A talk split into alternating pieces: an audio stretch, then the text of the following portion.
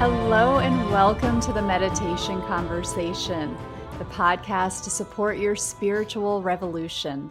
I'm your host, Kara Goodwin, and today I'm joined by Lisa Tully. Lisa is a professional animal healer from Ireland. She has an international practice working with dogs and other species using a multi-layered holistic approach. She loves to help people deepen their connection with the animals in their lives through meditation and discover ways to become an informed guardian to care for them better at home in a more holistic way.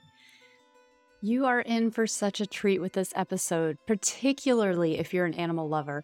Lisa gives us so much amazing intel in this episode, from the tricky territory of vaccines to the role of emotions and physical issues. She tells us about animals guiding their own holistic treatment, the role of the type of pet food that we feed them, and even, get this, animals participating in the treatment of their own human caregivers. There's so much packed into this episode. Lisa has a ton of knowledge, and after the show, she supplied me with really helpful advice for my own dog. I'm going to share in the show notes the link she gave me for those of us in the U S who want to find a holistic vet. Funnily enough, she recommended one in particular who she really values, and he just so happened to be the only one listed anywhere near me, so how about that? So in this episode, we talk a lot about homeopathy. And if you want to learn more about homeopathy, please check out Best Made Natural Products. I love their stuff. They've got a ton of information on their site, many different formulations for different conditions. They've got a really useful homeopathic first aid kit, tissue salts, and more. If you don't know anything about homeopathy, you're really missing out on a key opportunity for your well-being and that of your loved ones. I highly, highly encourage you to look into this empowering way to address your health needs. Use the link in the show notes and promo code Kara ten percent for ten percent off your order. And now enjoy this episode. So welcome, Lisa. I'm really excited about this conversation. Oh, me too. Thanks so much for having me on. I'm excited to be here, Kara. Well, I'm, I love this holistic approach, and you're in Ireland, I'm in Indiana, and I don't know the differences in veterinary care between our countries, but I do know my experience is I don't see a lot of holistic animal practitioners, and I actually have been searching for care that is more aligned with my values. Over here, there is a ton of like subscription memberships, like not insurance, but like you go to a vet's office and they're they want you to join their membership program. They're trying to get you to come all the time. The latest one that I've been trying, it's a chain. A lot of them are chains now. It's like they're being bought by investors. I can picture like every time I go into these places, I can like see in the background in, in my imagination these consultants, like businessmen in with whiteboards who are like, how can we drive as much from our customers as possible? It's like they want semi-annual wellness checks now. And it's just, I'm constantly getting texts like, it's time for us to see your pet. And I'm like, I was just there. And it's all tied up with pharma, where you have to have blood draws to be able to get your flea control. It's like all so ingrained, and it's yucky, and it's so money driven. That's been my personal experience. So I love what you're doing and the promise of it. I hope that many more practitioners will follow in your footsteps. But tell us about your journey and how you came into the healing for animals. First of all, as a wee girl, I wanted to be a vet. Mm. I think that's where the, the story starts. Me for Me too. Yeah. Yeah, it's yeah. Just, it's the go-to, isn't it, for animal lovers? Yes. And veterinary medicine is the highest course here in Ireland. There's only like eighty places for the whole country each year, or there was back then when I applied for it. So I didn't get it. Mm. um, and I ended up studying a science degree. I got, I did chemistry chemistry and biology. And that has stood to me so much, because what I did was I went on a bit of a journey that took me off course, but actually put me smack bang on course eventually. Was with my chemistry degree, I went and worked for pharma. Mm-hmm. Right. So me I too. Re- Oh, okay. Oh, yeah. I I worked I, on the business side, but I spent many years working for pharma.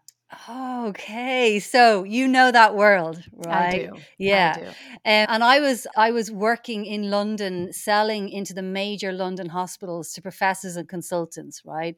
Selling through clinical trial data, and it really gave me huge confidence when I'm sitting in front of vets now today. I speak their language. Right. So so that was a divine intervention, I think, from the universe, because eventually I got tired and I started to really, really meditate. And living in London, I came across incredible teachers. And one of them is Hema Vyas. I know she was on one of your previous podcasts. Mm-hmm. And she just put my life on a completely heart-led trajectory where I got managed out of pharma. I'm proud to say. It's the best way to go. And then I went and I set up a tour company where I was running tours in India for three years, oh, just wow. so I could deepen my meditation practice. Right. Because I would run tours and then I would spend three months longer going to public teachings by the Dalai Lama, going on silent retreats, or just immersing myself in it. And that woke up a much, much more refined intuition. And what happened then was I, consequently, actually it was Hema turned to me and she just said, Lisa, I think you'd be really good at communicating with animals, working with animals.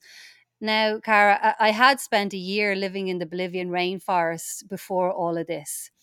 And that's when I really learned that you could communicate with animals and connect in with them on a much more conscious level.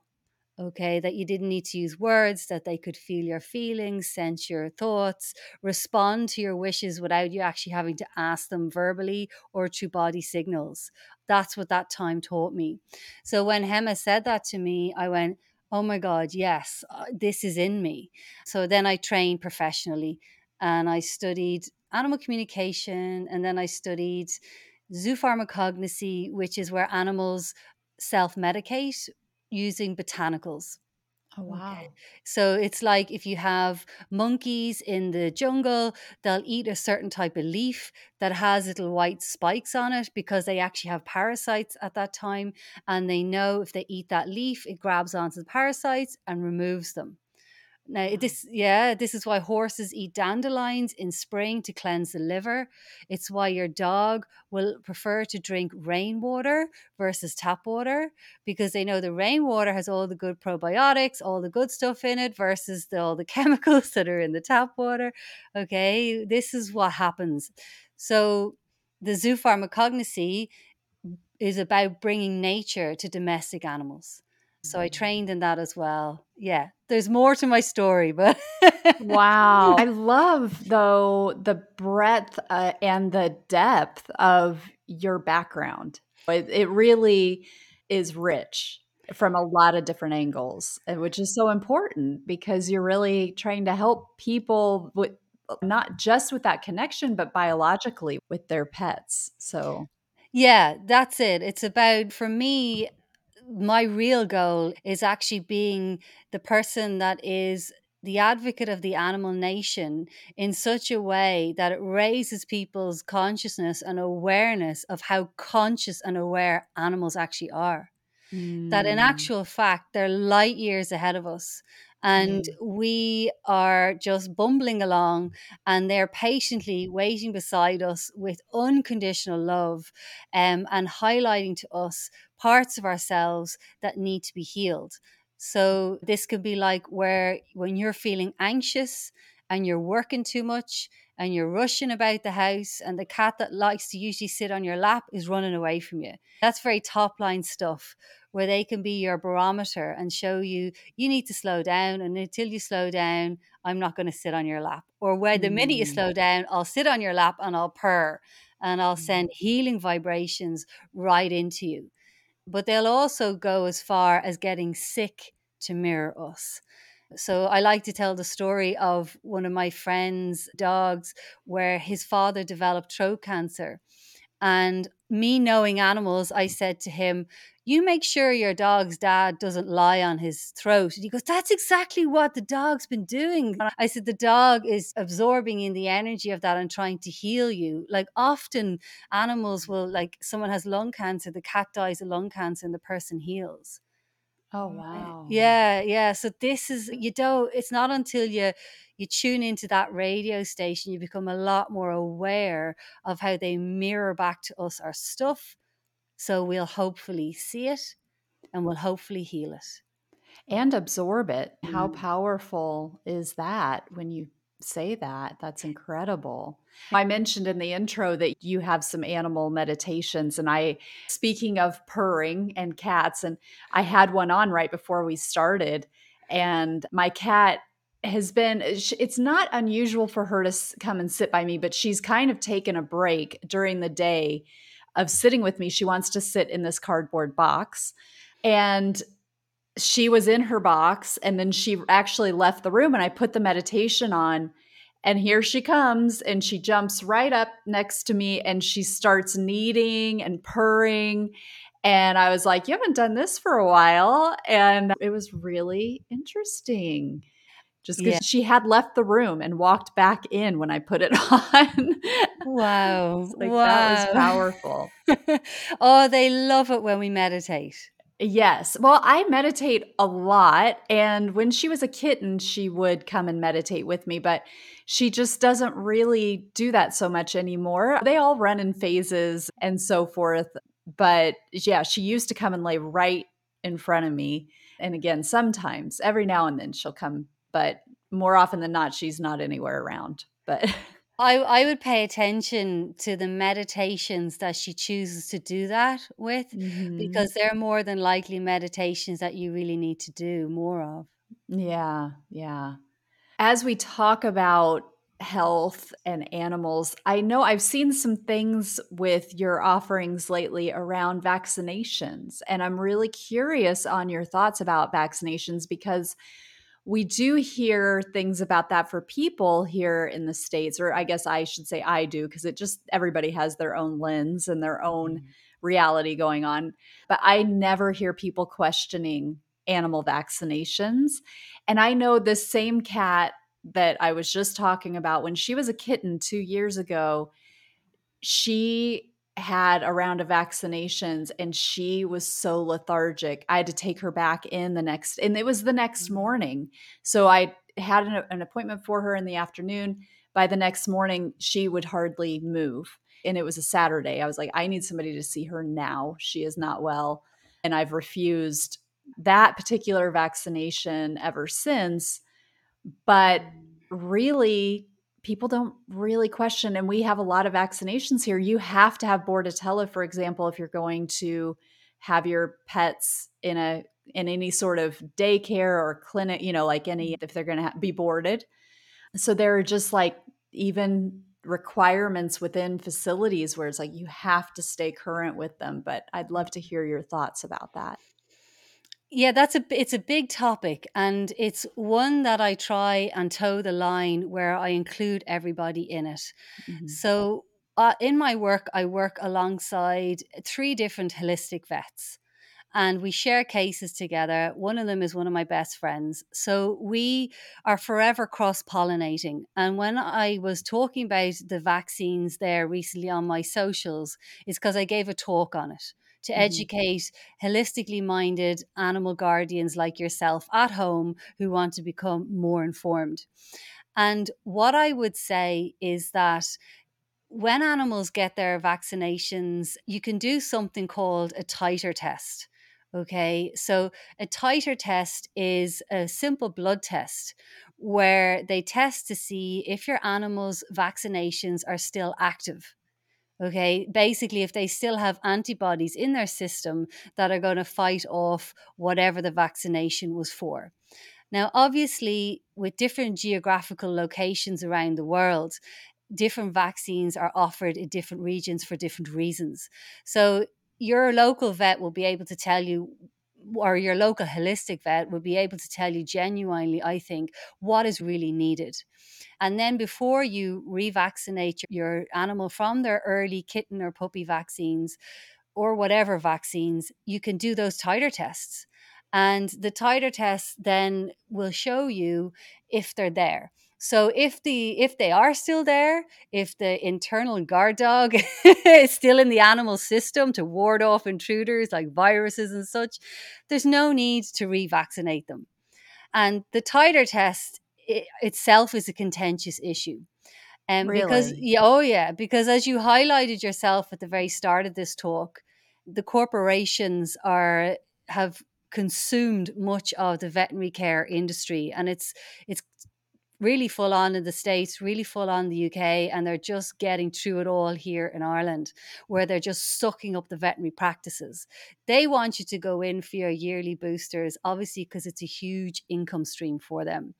However, I'll tell you a story. There was one holistic vet in the States where in the nineties, she started exploring titer tests, and she had her own dog Ace, and what she did was she titer tested him after all he had was his puppy vaccinations and a, one booster, okay, something like that, like it wasn't long. So she started testing after that each year with the titer tests.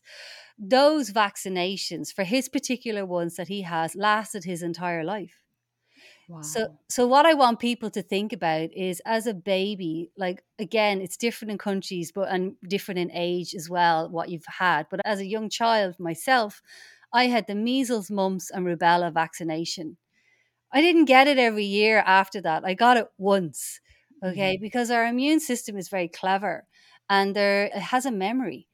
And, and it doesn't always need to be reminded each year, because what happens then is, like, you're putting in all these guard dogs, extra guard dogs each year that become unemployed, because the original guard dog you put in is still active and still doing its job. So I want people to think about it like that. Okay, now not every vaccination is going to work that way. I, again, it's like, I know in the States, the rabies shot is one that you guys have to have every year, unless you can get some states, if the dog or cat has a reaction to the rabies, you can actually get an exemption letter from that. Okay, but the rabies shot is a little bit different because it's not a live uh, vaccine. But really what I would say to people is, no matter where you are in the world, it's about finding a, a holistic vet, veterinarian. There's more of them out there than you would think, Kara. There's loads. I can give you a link after this to where, yeah, you can have the Association of Homeopathic Vets in the United States. And what's amazing about uh, homeopathic vets in the United States, which is different to our ones here, is they can treat without actually seeing the animal physically in their clinic. In Ireland, the law, you have to see them once in your clinic. Okay, so you guys are lucky. You've got amazing holistic vets that you could have a, a video consult with, and they can t- teach you what titer tests are, what vaccines are needed, what titer tests, where to get titer tests done. And they also have homeopathic nosodes, which are homeopathic vaccinations as such. So they're natural vaccinations. Oh, wow. Yeah, yeah. So so you guys are actually spoiled for choice. But like you said, unless you know where to look or where to go, that, that's the harder part. But it's all there. And the other thing I want to touch on that you mentioned, Kara, is that the kennel cough vaccination that dogs need to have when they go into boarding kennels, et cetera, et cetera. It's not very effective, but it's kind of like an insurance thing. It's basically mm-hmm. a doggy cold, right? Mm-hmm. So so... Again, here in Ireland, I've got many clients that are like, I don't want to get kennel cough. And it's, I think people are waking up, mm-hmm. right? I think they're waking up about vaccinations for themselves, and they're waking up about vaccinations for their fluffs. And more and more people are asking these in these places, can I, can you board my dog without the kennel cough vaccination? And you'd be surprised how many are kind of in agreements with you. Or you can say, I've done the, the homeopathic nosodes, whatever. Or it's about finding these incredible websites now where people will come and mind your animal for you in your home as a, an exchange. You get to have a little holiday in your home. You get to do your thing, go have your holiday. So it's about getting creative. There's resources out there that I'm forever sharing with people and trying to figure out options. That's great. I can't wait to get those resources because I very much am tuning into just... I've been through so many vets because I'm like, this is a machine mm-hmm. and I don't want a machine. I want a vet. And it just seems very transparent about the, the whole premise is like, we want your money. That's what we care about. And way, we care about that way more than the genuine best interest for your fluff. I love how you said that. So I will be very keen to learn like where I can find a holistic vet. So you talked a little bit about healing botanicals, and I would love to know what else you can share about that, the evolution of animals selecting botanicals for their humans. I know that this is something that you have knowledge about, so maybe we start with that. Yeah, so th- this is something that I've been playing around with since I trained in the zoopharmacognosy, where the animals self-select their own botanicals. First of all, to help it make sense to people listening and watching, is I work remotely, right? I work with an animal's photograph. So I've got clients all over the world. Uh, and through their photograph, with the help of a pendulum, the animal can show me where imbalances are within their body through their meridian system using a bit of five elements Chinese medicine. And then based on that, they can then show me what botanicals are going to bring them back into balance. But then I took it to the next level, where I really focus on the whole animal to human mirroring concept that I mentioned. So if a dog has I B D, for example, irritable bowel disease, chances are their human at some point will tell me, I've got the same problem, right? Really? Oh, yeah, yeah, yeah. So you're so you're there dousing away, and they're selecting maybe essential oils diluted down for themselves, or flower essences, or herbs, or whatever I have that they need.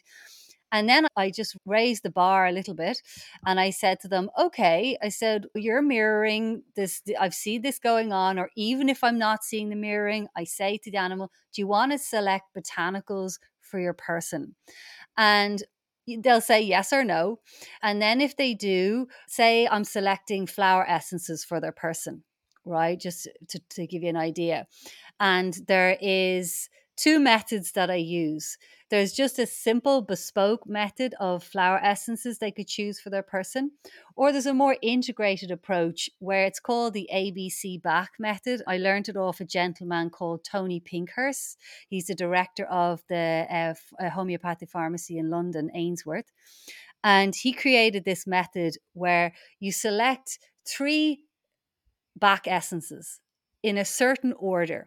And depending on that order that they're picked in, it tells a very specific emotional picture and story about what's going on for you currently, or all your life, or something like that. And so what I did was, when I learned his method, I said to him, Tony, I said, have you ever applied this method to animals? And he's just like, no. I said, do you mind if I go? He goes, go for it. Like, so then what the animals do is they'll select the A B C three essences for their human. And that'll tell a very specific story. Uh, it'll say where the human's at now, why they got there, and in essence, what they need to do, what they need to heal to shift through it. And I tell you now, Kara, I've been doing this for a few years, and I have this particular method, and I have not once had any animal guardian say to me, that's not me. My animal has chosen the wrong essences for me. Never. Really? Never. Yeah, never. They just go, they're usually in floods of tears, which is a sign we hit the healing point. Yeah. And they're like, oh my God, that's me, that's me. And I'm like, oh, it's okay. It's okay. We're going to heal you. Because in order to really heal your animal, we got to heal you too, or take you along part of the journey at least. Wow. That's so powerful. So when you talk about botanicals, this is either essential oils or the Bach flowers? I use about five different ranges of essences, flower essences. So Bach is just one of them. Some I even make myself. I've got hundreds of botanicals. I'll use essential oils. I'll use something called hydrosols, which are basically mm-hmm. floral waters. I'll use herbs, herbal powders, um, and yeah, and along in conjunction with the homeopathic vets I work with, we also use homeopathy too. And that is there specific animal homeopathy? No, animal homeopathy is the same as human homeopathy. But I know with humans, like, at least the kind that I use, they're little balls and you have to let them dissolve under your tongue.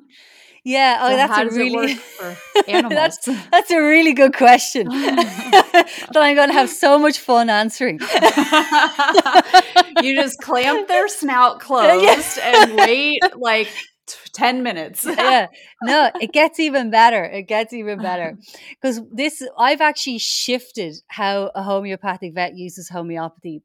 Because with the zoopharmacognosy, with the animal's ability to self-medicate and self-select their botanicals, if you hold up, say, an essential oil close that's diluted down that the animal has selected, uh, with training, you hold it up and they smell it. There's certain body signals that show they want the oil. They'll lick their lips. They'll, their eyes may start to go droopy. They, their nose comes right into the bottle. They eventually go into a healing trance, which is like a meditation, okay, where they've gone very, very deep in the process. They're very still, and you really kind of hold them there, right? So this is what they do. And when I was training in this, I was working on my friend Emily's cat as my case study, and she's my friend who's a homeopathic vet.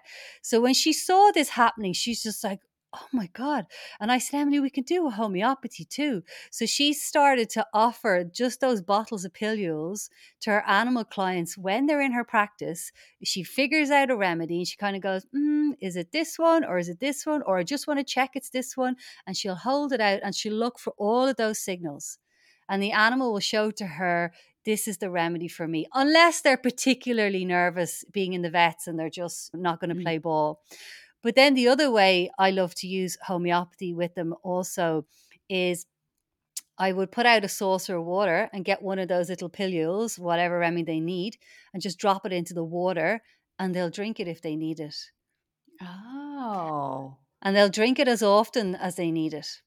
Interesting. Yeah, you just refresh it every day. Put a new pilule in, refresh the saucer. Very, very good for animals with chronic conditions, senior animals, serious conditions that you can't quite keep on top of. And there, so this is a real, you're basically putting out a pharmacy, a holistic pharmacy that your fluffs could choose from. You got mm. different remedies and different saucers and you observe which ones they're drinking and when. Oh my God, it's just amazing. And this is why I want to lift the lid off this about how they're light years ahead of us. Right. They're so in tune with yeah. what they need. Now, we've talked a lot about physical symptoms. What about the emotional and mental state of animals? So mm-hmm. I have a dog who is a rescue and we don't know what happened for the first six months. She was on the streets, but she clearly has a lot of imprints from that formidable time where she's been in a loving home since twenty nineteen. But still, she can get triggered and just really, we'll take her on a walk and we have to be really careful because some dogs just really trigger her. Mm-hmm. And she's like, rawr, rawr, like really mm-hmm. wants to go for him. And even having people over to our house, it's like she's the people that she's used to that live in our house. She's like, you guys are okay. Anybody else? It's like, nope, you're suspicious. Mm. Get out. So I'm curious, do you work with animals who are exhibiting more emotional issues and trauma? Or is it more just on the physical side? Oh, yeah. No, I do both. Okay. Mm. Because I, I believe that emo- uh, physical conditions begin in the mental, emotional, and spiritual disharmonies. Mm-hmm. Right. So a dog like yours who has that background of a rescue, you would absolutely use botanicals like that. It's very hard to train out of the dog. So because you're basically trying to treat internal imbalances emotionally with external methods. And it's it's mm-hmm. not usually very effective, or only effective to a degree. Mm-hmm. So I get a lot of dogs that are kind of training fails. yeah. And yeah, you go inside again, they're self-selecting their own botanicals, and the they rewire the neural pathways in their brain. They calm down the heart. They give the adrenals a chance of rest because they're always on alert. So it's, but it is a combination. It's a combination of using the botanicals to reach their soul, to reach the mind, to reach the emotions. But then it's about physically supporting them as well, because a dog like that, I would say, needs a lot of digestive support, because the the brain is the second gut. And when you're nervous and you have a lot of tension, you're not a lot of the time they're not fully digesting all their foods properly. Really? Yeah. So, or they're overeating, or there's something going on, right? I don't know till I actually look at the dog. So it's, it would be about replenishing that dog's microbiome, really getting proper gut bacteria in there. And then when the, the digestive system can actually absorb nutrients, then you really give them a, a very tailored diet. So I, I use a lot of different fresh foods and recipes that are T C M recipes and fresh T C M. Oh, Chinese traditional Chinese, Chinese yeah, medicine for dogs. Mm-hmm. Yeah, and natural foods, whether they're store bought, or I work with people wherever they're at, wherever their budget's at, wherever their time is at. And then you start to really turn those dogs around. And what you're actually doing is, I call this real health insurance. Okay, it's holistic health insurance, because you're supporting that animal's organs now, because that constant stress is impact, although it's emotional now, it eventually could lead to physical stuff, whatever that's mm. going to look like. So you're actually giving them a better trajectory forward into their more senior years, so that they have that kind of stability from a younger age, or a middle age, or whatever age animals mm. come to me. Even senior doggos, I've been like, you can really just give them much more like enjoyment out of life, more longevity, by just putting them in their own healing driving seat. Mm. I'm really curious too about what you're saying with the dog food, because this is another thing that I called out like years ago. To, I remember saying to my husband, I wonder when we're going to get to the point where people are making homemade dog food, because mm. right before I had kids, homemade baby food was just starting to kick off. So my oldest is sixteen. And at least in my world, again, lots of different realities. When it hit my sphere, that was like right when we were starting to think about having kids. But prior to that, everybody used jarred mm. food. You wouldn't, like nobody, unless it was somebody who was very like hippie kind of thing, but it was not mainstream at all to make your own food. And a lot of people didn't even, it was like mind blowing to think you even could make your own baby food.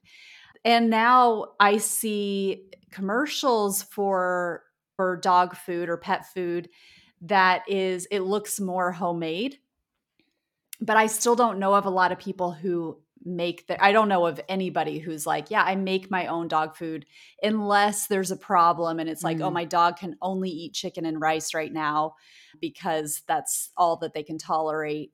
And we've done that when our dogs have been sick before. But, but on the whole, in my sphere, nobody that I know of is actively like even thinking about making their own dog food. But is this something that you're, are you seeing a changing of the tide in that way? Yeah, absolutely. And I, I think I'm seeing a change in the tide in around fresh food as well. So even if people aren't making their own dog food, which a lot of people are, there, there's also a huge movement in the raw feeding of dogs and cats. Okay, mm. where people, you get, you can buy high quality pre-made or pre-prepared like t- tubes, yeah, with the raw food in it that has the right balance of organs and everything that they need.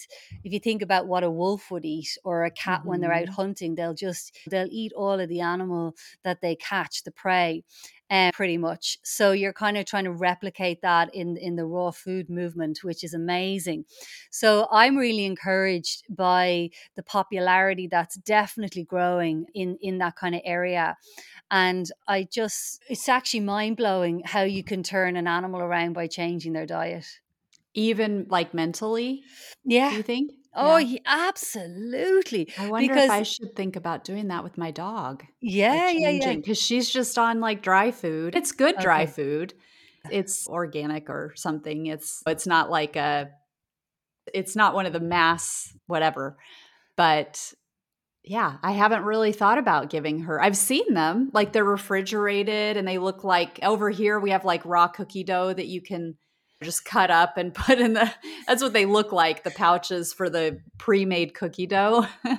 Yeah. Yeah. No, like it's worth it. Like for your dog, it would be good to maybe go from kibble, which is the dry food, mm-hmm. to a good quality wet food, just to let her digestive system kind of shift and put her on a probiotic or digestive enzymes and let her body make the shift, and then in time see how she's doing and then eventually go to raw.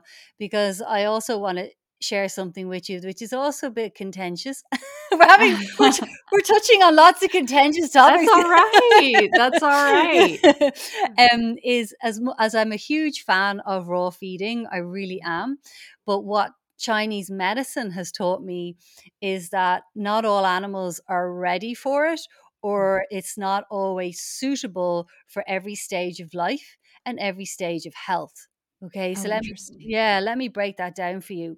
If you have a, a dog or a cat, I won't say cats because cats typically do this, but if you have a dog that is the type of dog that buries themselves under the covers, wherever there's a stream of sunlight in the house, they'll lie in it, or they'll go out in the midday sun and lie in it. Even if they take breaks, they'll keep going out and lying in it. Or that dog that'll literally sit on top of the fire if they could. Right. Yeah, we all know them. They would have what we call internal cold going on. Okay, so so there's something going on. There's it could be a stagnation in the body, stagnation in the digestive function, because there's cold. They have a cold constitution, the kidneys, the bladder, right? They need to be warmed up. They need warming foods. So you can imagine if you fed that dog or cat a raw diet, which is uncooked meat, which is cold in nature, their system would find that harder to digest. Oh, so, it, yeah, so it can be about repairing their system, warming up their body, and seeing if raw suits them or not. But a simple test is put out a bowl of raw, put out a bowl of cooked food, so you see which one they eat. Like, yeah, they'll show you. Right, right. Yeah. Yeah. That makes me think too. I've noticed sometimes that my dog wants to be on the floor. Sometimes she wants to be on the bed or on the couch or whatever. And sometimes she like, I just noticed it this morning, which is probably why I'm thinking about it. But I was like, I came upstairs and I was like, what are you doing on the floor? Why don't you want to be on the, you know, because normally she's on the couch and it's softer and I'm a human. I'm like, that's the hard floor. What are you doing? But does that, are they signaling anything when they're jumping off of the bed or something, yeah, and wanting, preferring to lay on the floor? Yeah, sometimes animals can be overheating for a little, for a reason as well. Okay, okay. So, so let me give you an example how that can happen. The kidneys in the body regulate the body's temperature, mm-hmm. right? So if you've had a cold animal all their life just being cold and not having a chance to warm up for whatever reason, and then they become senior. What happens all of us when we become senior is the kidneys naturally run out of a little bit of juice in the tank. Okay, they're one of those organs that you have a finite amount of energy in them. And what happens then is senior animals, their kidneys get a little bit tired and they're not quite doing their job. Right. And what happens then is they're not fully regulating the animal's temperature and ours in the body. So they start to get false heat in the body. They get hot flushes.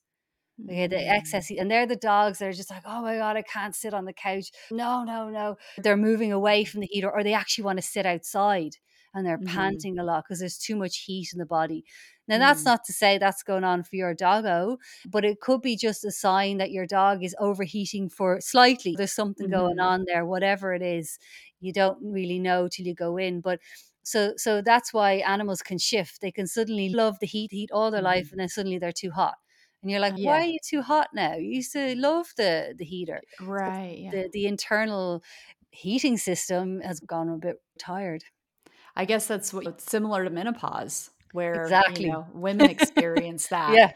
yeah. Yeah. Yeah. Wow. It's so fascinating. You're just this wealth of knowledge. How can people learn more from you or connect with you directly?